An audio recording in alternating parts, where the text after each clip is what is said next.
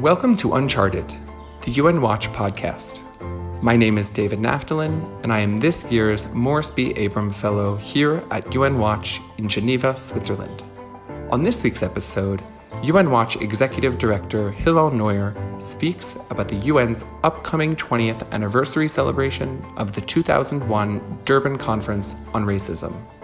Neuer explains why Durban has become a symbol for anti Semitism and why UN Watch is calling on countries not to attend the UN gathering this September. So far, the US, the UK, Canada, Australia, Hungary, and Israel have pulled out of the event. Neuer's talk was originally delivered before Canada's Lord Reading Law Society.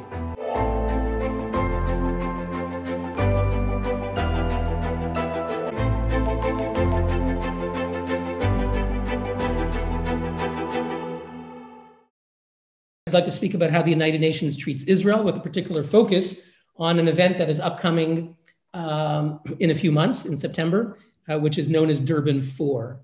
So, what is Durban 4 and uh, what is that all about? And then we'll come to a bit more broadly how the UN treats Israel, including things that come directly to our difficult times. So, let's go right into, into uh, Durban. Um, in September 2021, pursuant to a UN General Assembly resolution that was adopted on December 31st, uh, 2020. The UN is going to convene a one day high level meeting. It's going to take place at the same time as the UN General Assembly opening. Whether that will be physically in person with world leaders or whether that will be virtual remains to be seen. To mark the 20th anniversary of the Durban Declaration, which of course was adopted at the UN's notorious 2001 World Conference Against Racism that was held in Durban, South Africa. I'm just going to give you a brief summary of what happened in 2001 and why we're concerned about what's uh, up ahead in September. So, uh, in 2001, it was one week before the September 11th terrorist attacks. The UN hosted this World Conference on Racism, Discrimination, Xenophobia, and Intolerance in Durban, South Africa. Durban, South Africa at the time was the post apartheid South Africa. What better place in the world to host a um, conference on, um, on uh, racism? That was the thinking. Uh, of course, uh, sadly, it didn't turn out that way. Instead of combating racism, the event um, actually, the conference actually incited it. Durban became uh, the worst international manifestation of anti Semitism in the post war period. Uh, let me just tell you a few bullet points about the um, about what was happening at the conference and the pre-conference because uh, there was there were events that happened before it in preparation of the declaration as the UN has um, preparatory conferences. The Asian nations met in Tehran in February 2001.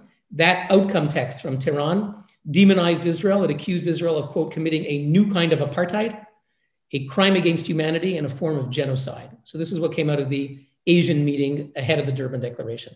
This proposed language at the last minute was excised from the Durban Declaration in South Africa under pressure from members of the European Union who had threatened to follow the US and Israel, which had pulled out of the conference. Nevertheless, so while this uh, awful language was removed, nevertheless, the final text did single out Israel. It did target Israel as an alleged perpetrator of racism in, the form of singling out, quote, the plight of Palestinians under foreign occupation. So there wasn't anything about the plight of the Uyghurs under Chinese oppression, which maybe the world should have known about uh, 20 years ago um, nor was there anything about the plight of any other people around the world. It was only the plight of Palestinians. So Israel was singled out in that fashion in the final text. In addition, inflammatory speeches at the conference in Durban were ubiquitous. PLO chairman Yasser Arafat told delegates of the quote ugliness of quote Israeli racist policies and practices against the Palestinian people. Cuban dictator Fidel Castro spoke of quote the dreadful genocide perpetrated at this very moment against our Palestinian brothers. So that was at the main conference. Then, of course, you had the parallel event, which is the NGO Forum. Um, at that event, you know, many UN conferences have a side event where NGOs can hold their own event, and NGOs are very influential. These are human rights non-governmental organizations. They're seen as non-political, and things that they say are treated very seriously. Uh, sadly, that NGO forum was hijacked um, and the non-governmental, non-governmental organizations formally, officially declared Israel a quote racist apartheid state that was guilty of quote genocide. So that was at the NGO forum. You had the governmental conference, which I, I told about what was in the declaration and the speeches. Then you had the NGO forum at the side. Then you had marches in the streets. Thousands of participants were marching in a Palestinian led march. And one of the placards read, quote, Hitler should have finished the job. Nearby, some were selling the most notorious of anti Jewish tracts, the Protocols of the Elders of Zion. Uh, at the NGO Forum, the Arab Lawyers Union, which is sponsored by Syria, distributed caricatures of Jews with hooked noses, fangs dripping with blood, clutching money. Jewish human rights activists at Durban were physically intimidated and threatened with mobs screaming at them, You don't belong to the human race. So, this is what human rights activists experienced uh, at Durban. Uh, Jewish students, for example, from the European Union of Jewish Students who went there to promote human rights and fight racism, that's why they came to the conference. They left Durban traumatized. So um, that was, in a nutshell, Durban 1. And it's why, to this day, uh, it is seen as the worst public display of anti Semitism at the global level um, you know, since the Nazi period. And, uh, and there's a reason why it's become taboo for people who truly care about anti racism. And so now uh, up ahead, well, let me say word, just a word about Durban 2. Eight years later, in April 2009, the UN uh, organized what was called the Durban Review Conference, which became known as Durban 2. Um, that was in April 2009. It's across the street from my office here in Geneva. And uh, before, it, before it began, uh, 10 countries pulled out. Uh, Canada was the first. Israel, Italy, the US, Germany, the Netherlands, Czech Republic, Poland, Australia, and New Zealand. So, because of all the terrible things that I described that happened in Durban 1, these countries, some of them at the last minute, decided to pull out. Um, now, who, who was running the conference? I was there when they selected two years prior, in 2007, the chair of the planning committee. It was Mrs. Najat al Hajaji. She was uh, a relative of Colonel Gaddafi, his representative here in Geneva. They named her, uh, the representative of the Libyan dictatorship, to be the head of the planning committee. They, I remember they read out her CV. They said, well, she was chair of the Human Rights Commission. So, you know, a few years ago, she was chair of the Human Rights Commission. So she has a great, um, great credentials. And indeed, in 2003, uh, the Libyan representative of Gaddafi was the chair of the Human Rights Commission. So she was then head of the planning committee from 2007 to 2009. I was there when she got the position, and Louise Arbour, uh, former Canadian Supreme Court Justice, and then the High Commissioner for Human Rights gave her a kiss on the cheek and you know brought her up to the dais. And so that was Gaddafi's representative chairing the planning committee. When the final event took place on Monday, April 20th, 2009, Iranian President Ahmadinejad, at the time probably the world's most famous Holocaust denier, he was the opening speaker, and he said, "quote World Zionism personifies racism. It falsely resorts to religion, abuses religious sentiments to hide its hatred and ugly face." After World War II, said Ahmadinejad, a totally racist government in occupied Palestine was established under the pretext of Jewish suffering. Diplomats from the remaining EU countries in the conference stood up and walked out in a very powerful protest. Um, so that was Durban 2. Uh, I'll just say a word that at the time, uh, because it was held here across street from our office, we decided to organize the response, um, the, the the counter uh, events, and um, they were actually tremendous events. Uh, we had one day where we held a real human rights conference and invited victims from around the world who were ignored at the Durban conference, including, by the way, victims of Gaddafi's torture, um, who actually testified at the conference itself. The Libyan chair was trying to shut him down. It was a, a Palestinian who was tortured by the Gaddafi regime. And uh, that was quite a moment. If you want, you can go on YouTube and type in UN Libyan surprise, and you can watch the video of the Gaddafi victim testifying at the Durban conference uh, the day before it began. So we, we held a real human rights conference attended by hundreds of people. We organized, uh, when, when, when Ahmadinejad spoke, it happened to be Yom HaShoah on that day. So we organized a Yom HaShoah commemoration. We had Elie Wiesel of blessed memory, who was brilliant. Um, as other brilliant speakers, we had Professor Cotler, we had uh, Bernard Henri Levy, and we had Father Patrick Desbois, a Catholic priest who uh, has devoted his life to uncovering mass graves of Jews who were killed by the Einsatzgruppen by the Nazis and who never received a proper burial. So, uh, um, and so we had a magnificent event with thousands of people, uh, lit candles, and um, that was right after Ahmadinejad said what he said. Um, so that was uh, a memorable, very memorable event. And we also had an event to celebrate the existence of Israel, which was um, its its right to exist was denied in Durban one, and people were were scared of identifying with Israel. And we had an event where you could openly identify and support um, uh, Israel's rights. And uh, actually, there were tremendous events. Nathan Sharansky was there, uh, and many other people. And so, actually, when the students who were traumatized from Durban one came to our events in Durban two, they actually left inspired. So that was that was the the positive event of of, uh, of outcome of our events. But the Durban two itself reaffirmed the Durban Declaration. That was at in 2009. Um, two years later was the 10th anniversary of the Durban Conference, and the UN again held an event which became known as Durban 3, also at the UN General Assembly, and there um, uh, to reaffirm the original Durban Declaration. And there, 15 countries refused to attend Australia, Austria, Bulgaria, Canada, Czech Republic, France, Germany, Israel, Italy, Latvia, the Netherlands, New Zealand, Poland, the UK, and the United States. So you had 15 countries who refused to attend Durban 3. We hope upcoming in September that at least the same countries will announce that they will not go to Durban 4, that they will not reaffirm the Durban Declaration and go to this event. Uh, who has announced already? The US has announced, and I'm going to quote what the US said, they're not going to go. The US will not attend or participate in any events commemorating the 20th anniversary of the Durban Declaration um, or the World Conference of Racism, which preceded it. The, the United States stands with Israel and has always shared its concerns over the Durban process's anti Israel sentiment used, used as a forum for anti Semitism and freedom of expression issues. Canada announced it would not attend, and Canada said, quote, Canada is concerned that the Durban process has and continues to be used to push for anti Israel sentiment and as a forum for anti Semitism. That is why we do not plan to attend or participate in events surrounding the 20th anniversary of the Durban Declaration and Program of Action. So I, I commend the Canadian government, Prime Minister Trudeau's government, for taking that stand, and Anthony Housefather announced it and uh, and that's terrific. Uh, Australia also announced that they will not attend. Uh, Israel will not attend, and again, we hope more countries uh, will not attend. So countries like um, the UK, France, Germany, Netherlands, Czech Republic, Slovenia. We hope these countries um, will announce that they will not attend, and we hope that others as well. So that, in a nutshell, is is Durban uh, and Durban Four. What about the rest of the UN? How is Israel treated at the rest of the UN beyond the Durban conferences? And um, you know, uh, let me just say a word about the UN General Assembly, which is the parliament of the UN. You know, that's the body that voted to create in 1947, 29th of November, a Jewish state and an Arab state. So the UN General Assembly uh, endorsed the idea of a Jewish state and in some ways gave it its founding mandate.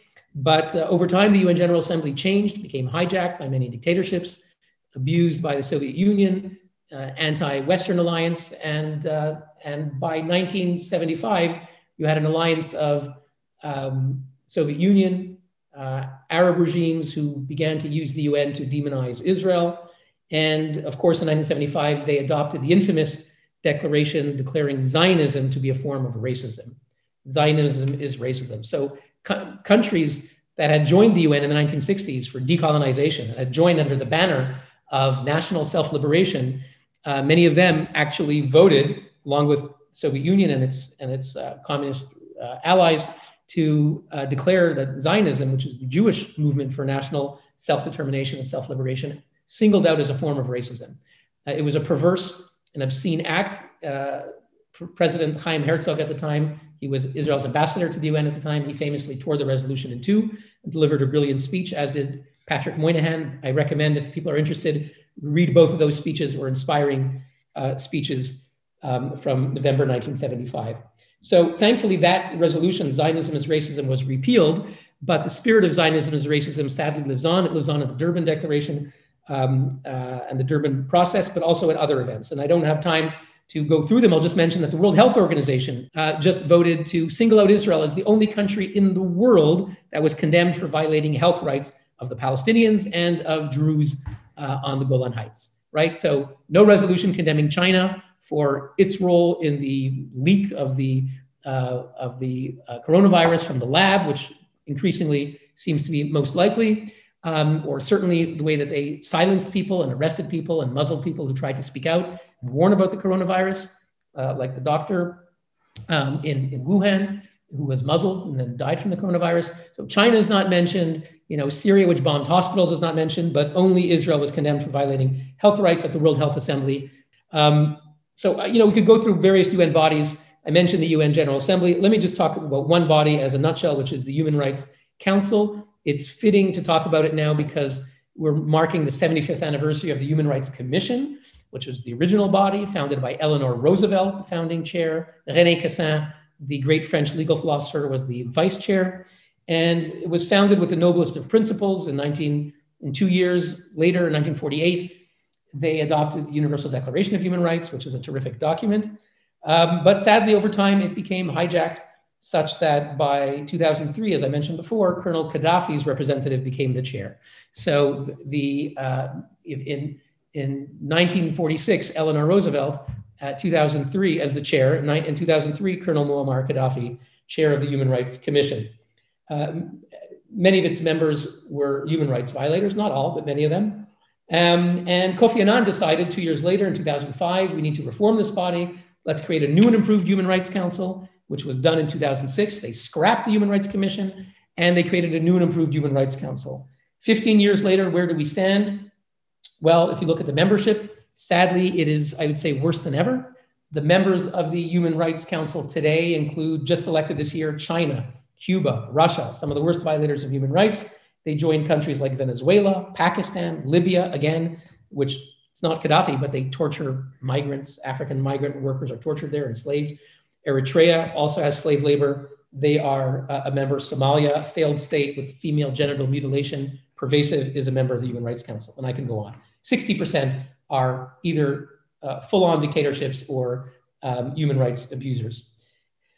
Um, that's the Human Rights Council. Sadly, very little has changed. Yes, they do take some action from time to time. When the US was a member, it led some action on a number of states, but the vast majority of the worst abusers are ignored. There never was a single resolution, special session, urgent uh, session, or commission of inquiry on China's uh, subjugation of the Uyghurs, million of them, Uyghur Muslims thrown into uh, camps, herded into camps. Never been a single action at the Human Rights Council. Russia invaded uh, Crimea, um, sometimes mentioned, but Russia's uh, uh, torture of Alex, Alexei Navalny, the dissident, and poisoning of dissidents, never mentioned at all. Russia's human rights situation, never once been mentioned. You'd think there would be an emergency situation when Navalny was facing possible death, um, when he was on a hunger strike. No mention of Russia's human rights abuses at all. Cuba arrests artists, throws them into prison. Pakistan, where a mother, a Christian mother of five, was thrown onto death row, sentenced to uh, uh, stoning to death for blasphemy. In the end, she was liberated and actually fled to Canada after about nine years of being on death row. Uh, these things happen all the time in Pakistan. Never been a single resolution or action on Pakistan uh, or on Saudi Arabia, which has um, uh, uh, looking in my office because I have a picture of him, Raif Badawi, Professor Cotler is his lawyer. Uh, he's a courageous Saudi dissident. All he asked for was to have a free society in Saudi Arabia. They, he's been in prison serving a 10 year sentence, most of which has, has been filled. Really uh, a travesty. And there's never been anything on Saudi Arabia, what they do to women or to human rights uh, activists. So the vast majority of the world's worst abusers are ignored at the Human Rights Council. Many of them, as I said, are elected to the Human Rights Council. It's not an accident. They want to be on the council because they want the false badge of international legitimacy. Sadly, most of our governments um, fail to speak out in opposition to their election. We urged Canada to speak out in opposition to the election of China, Cuba, and Russia. They did not say a word. Uh, I hope they voted the right way, but they didn't say anything publicly. That's unfortunate. So, if they're ignoring most of the world's worst abusers, what do they do with their time? A large proportion of their time is devoted to singling out Israel, I'll mention just a few examples. There's uh, one agenda item for the whole world. So when they begin each session, there's an agenda. Agenda item four is for human rights situations worldwide, one day on the whole world, and then one day on Israel alone. Israel um, gets subjected, it's called human rights violations in the occupied Arab territories, including Palestine. It gets one day uh, as well for its own agenda item. Only Israel gets its own agenda item. Uh, then you have the resolutions. I just counted. You can go on our website. We have a special website called unwatch.org slash database. If you ever want key facts, go to our new website, unwatch.org slash database, and you will get the following statistics. Uh, the Human Rights Council, since its creation in the past 15 years, since 2006, it has adopted a total of 11 resolutions on Iran, 14 on North Korea, 36 on Syria, and 94 on Israel. Okay, 11 on Iran, 14 on North Korea, 36 on Syria, 94 on Israel. On China, zero. Russia, zero. Cuba, zero. Pakistan, zero. Zimbabwe, zero. Could go along the list. 94 on Israel. No other country comes close. Um, uh, Israel is basically about half the resolutions uh, on Israel as on the rest of the world combined. So this is truly the demonization of the Jewish state happening at the world's highest human rights body. So these resolutions do matter. They subvert the principles of human rights when they reward terrorist groups like Hamas. Hamas will be rewarded for their actions, which is to fire on Israeli civilians, which is a war crime, from civilian areas deliberately, another war crimes using human shields. And, um, and they do it deliberately so that Israel will fire back, will have casualties, so that they can show the world, look, we have dead children, and therefore we, um, therefore uh, Israel is guilty of war crimes, and then uh, they seek to get Israel uh, delegitimized in international bodies, including at the Human Rights Council, the United Nations, and at the International Criminal Court. Much of what is taking place in these commissions of inquiry is to fuel the investigation that recently began uh, against Israel in the International Criminal Court. So I mentioned agenda item resolutions. I'll just mention two other examples of what the Human Rights Council does regarding Israel. There's a special rapporteur. He's actually Canadian. His name is Michael Lynk. He teaches labor law at the University of Western Ontario. He's a lifelong partisan, very strong uh, activist against Israel in different organizations. And um, he was named special rapporteur. The Canadian government, to its credit, I think it was Foreign Minister Dion at the time, uh, opposed his nomination, but he was appointed nevertheless because of his bias. And his mandate is only to look at, quote, Israel's violations of international uh, law. So his title is Special Rapporteur of Human Rights in Palestine, which sounds okay. Human rights in a given area, whether Israel committed a violation, Hamas, Islamic Jihad, Palestinian Authority, let everyone be examined. But no, his mandate is only to look at, quote, to investigate Israel's violations of the bases and principles of international law. That mandate was given to him since February 1993 and has been unchanged in those decades. So it is an entirely one sided mandate. And, uh, and Michael Lynk says, I'm not allowed to talk about what Hamas does because it's not in my mandate. He has said this repeatedly, though in a recent report to the General Assembly, he proved that he could do if he wants to. And he began, after our criticism, has begun to mention slightly some Hamas violations, but it's just sort of a word or two and, um, and is kind of a, a, token mention to avoid criticism. But he, uh, other than that, I would say 99.99% of his work is targeting Israel in a very biased way. Finally, one other example of how the Human Rights Council treats Israel are special sessions. As I mentioned, there have been zero on Iran, China, Russia, Cuba. Iran slaughtered 1,500 protesters in November a couple years ago. No emergency session. China herded a million Muslims into camps. No emergency session. Uh, but Israel responds to 4,000 rockets fired by Hamas, and there's a special session. So that, in a nutshell, is how the world's highest human rights body is treating Israel. Um, you know, I want to stop here because I want to leave time for questions. Just to say that um, we believe in the United Nations. My organization, UN Watch, um, and the people on this call believe in the principles of the United Nations. We believe in principles of peace. These are the founding principles of the UN Charter, principles of upholding peace and security, the principles of human rights, and the principles of anti-racism. And I think it is uh, tragic that because of the actions of dictatorships and their apologists, those of us who support the United Nations have been turned into, you know, be, to be portrayed as its enemies. And, and we are not. We want to defend the United Nations. We want to uphold its founding principles and save it from those who are abusing it. And the same goes for anti-racism. Began with Durban conference. And, uh, you know, today, in the past, you know, since the Durban conference, it's uh, typically Jewish groups who are urging governments not to attend because Durban became this uh, focal point for hatred of Jews on the world stage.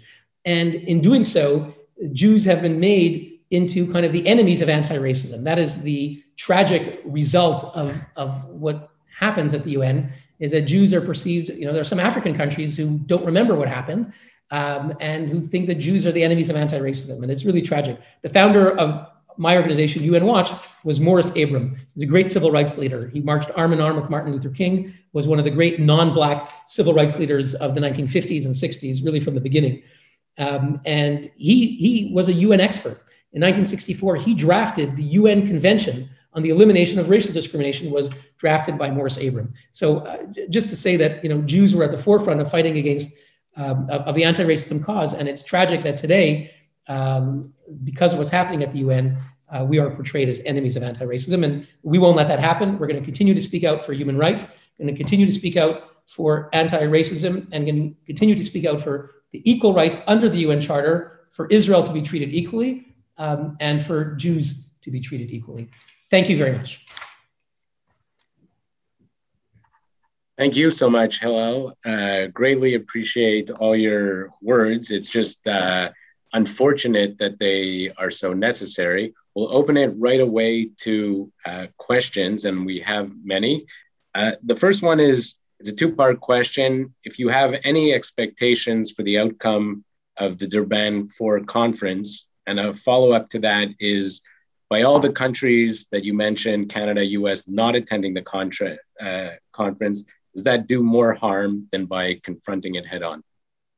Uh, I, I, anticipate that the event will, uh, it says they're going to adopt a political declaration calling for the full and effective implementation of the Durban Declaration. So I'm sure that's what they're going to do. I doubt that they will mention in their declaration Israel, but it's by reference that anything that, that reaffirms the 2001 Declaration incorporates by reference the things that happened there that were said there. Um, I don't think that Israel will otherwise be singled out in that document. I hope not.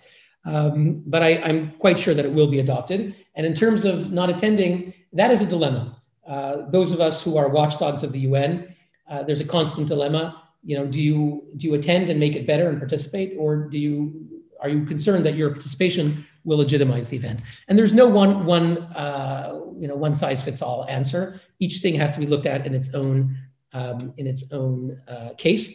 And uh, in our opinion, given the history of the Durban Declaration, the, the reaffirmation cannot be, uh, cannot be uh, prevented. Uh, so I don't think participation will make a difference. And I think that the, in the past, the non-participation by democracies has been a very powerful statement. So I think in this case, it is merited. I wouldn't necessarily endorse non-participation in every UN event. For example, the Human Rights Council, we're not against countries joining the Human Rights Council, provided they say and do the right thing, which doesn't always happen.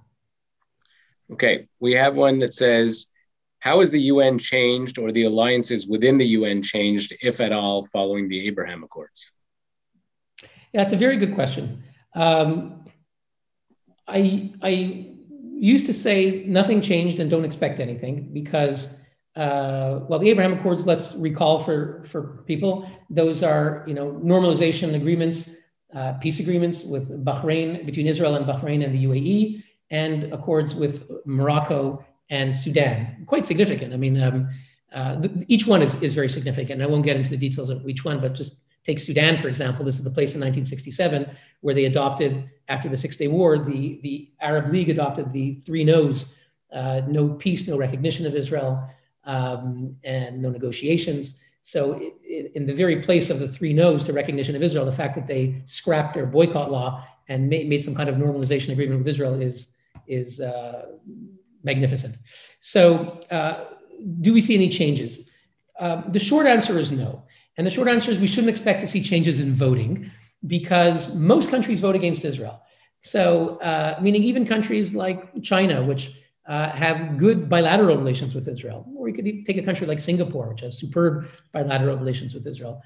The vast majority of UN General Assembly uh, member states vote against Israel. That's sort of the norm. So it would be a bit much to expect the Emirates, now that they've you know signed on some kind of peace with Israel, that they would do more than countries that have been excellent friends with Israel for many years. So I, I wouldn't expect to see many changes. Having said that, uh, a couple of things. One is um, I think in, in the tone of the speeches from some of those countries, you might see you might see a slight improvement. Um, and one thing which I didn't expect was uh, in March there was a resolution against Israel, and Bahrain actually uh, was absent. So you could say that they were absent for some reason, but it's clear that they were absent deliberately. So that's my caveat: is that Bahrain chose not to condemn Israel, even as Germany, France, and other European countries did vote on a resolution against Israel. Bahrain, the Arab state of Bahrain, was absent. I think it was deliberate, and so that is one change that happened. I don't know if you'll. I don't think we're likely to see that often, but that did happen. So we may see some slight changes in votes. I hope at least in tone, uh, and certainly behind closed doors, you'll have some more cooperation with those countries. Uh, you know, I, I, hope that the, the, recent war doesn't poison things. Currently, those countries have not made any changes to their relations with Israel, and I hope that they will remain because uh, I support, UN Watch supports Arab Israeli uh, peace and coexistence. And the, the, um, uh, I was recently in, in Israel and I actually met with an Emirati diplomat. Um, and I think it's amazing. And, I, and I, I saw it as a sign, we all saw it as a sign of Arabs and Jews coming together, along with, again, before this war, of uh, within Israel, that Arab political parties seemed to be uh, participating in ways that they had never done before. And then you have the war with Hamas, and then also these terrible, you know, lynchings and, and mob attacks, Arabs against Jews, Jews against Arabs, which are really terrible. And, and I hope that that will be um, reversed and that the, the integration that we saw will win the day. So. Okay, we have another one here from Sahara Nankan. I hope I pronounced the name right. As a youngish South African human rights academic, how do we begin to dismantle the apartheid lie that seems to have spread across campuses and as lecturers when human rights education itself has arguably also become hijacked by a one sided view that at its core denies all open dialogue and debate? Well, you have to go to the facts. And of course, many of these things can't be done on one leg. Uh, I gave a speech a couple years ago that tried to do a little bit on one foot. Uh, you know, talked about the fact that Israel has two million Arabs for an apartheid state uh, they, they, have, you know, full civil rights. They vote. They're elected. They may be the ones in the past few weeks. They were the ones who possibly were going to decide who would be the government. Of course, there are problems. There's discrimination against Arabs in Israel. We saw problems in the past two weeks, but they have civil rights. They do serve as doctors and lawyers and judges, and it's nothing like South Africa. And um, you know, you, and if you look at Israel's neighbors, these are countries that were full of Jews: Egypt, Iraq, Syria, Algeria, and I gave a speech, Where are your Jews? These countries have zero Jews. So if we want to talk about apartheid states, those who really care about this ought to talk about, you know, you know, Algeria, where are your Jews? That's that's what they we ought to be talking about. Now, if you talk about the Palestinian territories, it, it's of course a very complex thing because um, you have different regimes. You know, it's like in Canada, you have uh, you have um, you have an Indian Act where under, under law Indians have different rules, and you could say that's apartheid. Uh, um, and in in the um, I'm not comparing the two cases, but just each country has their history. In, in, America, you have affirmative action. You know, blacks and whites are treated differently under American law by affirmative action. In Israel, you have a treaty, the Oslo Treaty, which says that Palestinians are subject to the PA jurisdiction. Israelis who live in the settlements are subject to Israeli jurisdiction. So these are by you know bilateral international treaties, and then you can have someone come in there with simplistic things, say, "Oh well, they're treated differently; it's apartheid." And um, so I, I, think that in order to answer the lie, when it comes certainly to the Palestinian territories, you need some. You need one needs to be expert in the history, um, and uh, unfortunately, these are often um, things are uh, simplified and and are uh, twisted to demonize Israel. And it doesn't mean there aren't problems in the territories. It doesn't mean there aren't problems in Israel, but Israel is not an apartheid state. And again, the differences that exist in the territories are largely because of the particular history of, uh, of the conflict and of you know, Israel and the Palestinian Authority. But um, so I, I, think it's, it's complex. Um, I, there, there are some things that have been written. There are South Africans who've written. Uh, Benjamin Pogrund, who's a South African social justice activist, written articles on how Israel is not an apartheid state. Judge Richard Goldstone, whom we strongly criticized for the report that he authored in 2009, which he retracted a year and a half later. But he wrote an important op ed in the New York Times as a former South African judge saying why Israel is not an apartheid state. I think that op ed is an important uh, article, and I hope other people write about it because uh, it, you know, it's not an apartheid state, and you just need intelligent people to uh, clarify what, why, why that's the case. Thanks for tuning in to this week's episode of Uncharted, brought to you by UN Watch. We'll see you next time.